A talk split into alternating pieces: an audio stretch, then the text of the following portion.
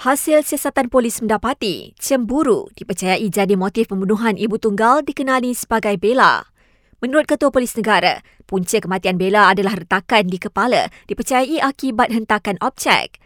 Terdahulu, seorang lelaki didakwa atas tuduhan membunuh mangsa di Batu Pahat.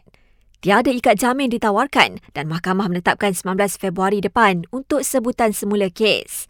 Mayat Bella ditemui dalam keadaan rangka tidak sempurna di sebuah rumah terbiar Jumaat lalu selepas didakwa keluar bersama tertuduh.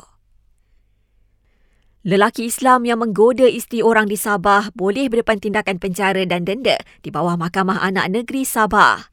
Jika individu tersebut didapati bersalah, mereka boleh dikenakan hukuman penjara 18 bulan atau denda RM3,000. Namun Exco Hal Ehwal Agama Islam Sabah Datuk Muhammad Arifin Muhammad Arif berkata, setakat ini belum ada kes tersebut dibicarakan termasuk di Mahkamah Syariah. Lebih 350 juta ringgit transaksi penipuan berjaya disekat setakat Januari hingga Oktober tahun lalu. Persatuan Bank-Bank dalam Malaysia berkata, ia membabitkan 13 buah bank di bawah kendaliannya yang percaya menyelamatkan pelanggan menjadi mangsa penipuan. Bank Negara umumkan kadar dasar semalaman OPR kekal pada 3%.